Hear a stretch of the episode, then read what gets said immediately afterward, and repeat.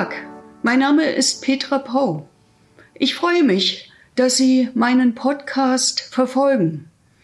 Ich habe in den vergangenen Monaten Woche für Woche Ihnen eine Episode aus meinem 2015 im Eulenspiegel Verlag erschienenen Buch Gottlose Type vorgelesen. Das habe ich getan in den Zeiten, in denen wir uns wegen der Pandemie nicht treffen konnten. Inzwischen können wir an der einen oder anderen Stelle auch wieder auf Veranstaltungen miteinander reden oder aber auch aus dem Buch lesen. Ich werde trotzdem in den nächsten Wochen Ihnen immer wieder eine mir besonders am Herzen liegende Episode vorlesen.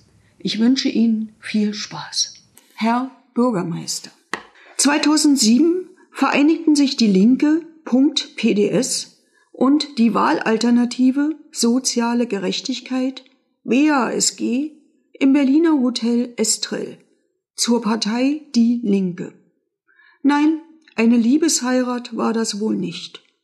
Aber eine kurze Chance, bundesweit eine neue Partei links der SPD zu etablieren. Ein Jahr später war ich in Donau-Ries in Schwaben. Der Kreisvorsitzende der Linken dort, Manfred Sehl, hatte mich gebeten, zu seinen Genossinnen und Genossen zu sprechen. Vorab gab es ein Hin und Her, mit Zu- und Absage, mit Quartierbuchen und Abmelden. Das Übliche, wenn mein Kalender überquillt. Aber schließlich klappte es doch, zumal ich am Folgetag Gespräche in München hatte und mithin bereits auf halbem Weg dorthin war. Nun reise ich nie über Land, nur um auf meine eigene Partei zu treffen. Stets will ich wissen, was Beschlüsse des Bundestages im wahren Leben anrichten. Egal, ob ich ihnen zugestimmt hatte oder dagegen war.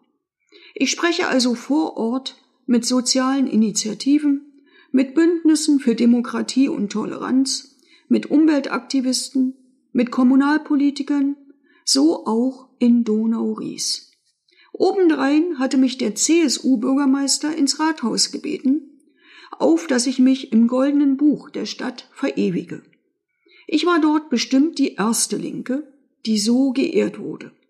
Aber es war längst nicht mein erster Eintrag in Bayern. Dann kam der Abend.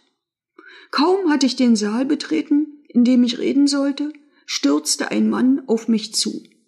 »Sie hatten doch mein Hotel gebucht!« Dann wieder abgesagt. Und nun sind sie in einem anderen Hotel. Warum nicht bei mir?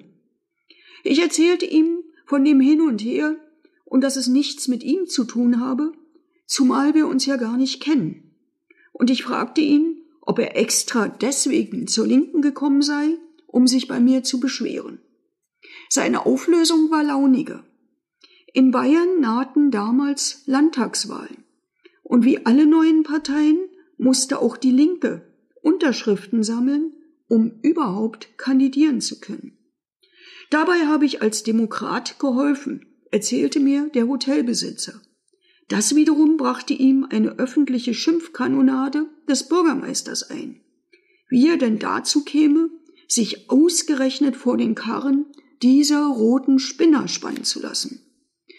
Es war derselbe CSU-Mann, der mir gerade im Rathaus sein Ehrenbuch kredenzt hatte.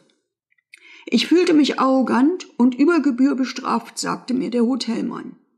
Bei so viel Schimpf und Schande hatte er natürlich eine Untat gut.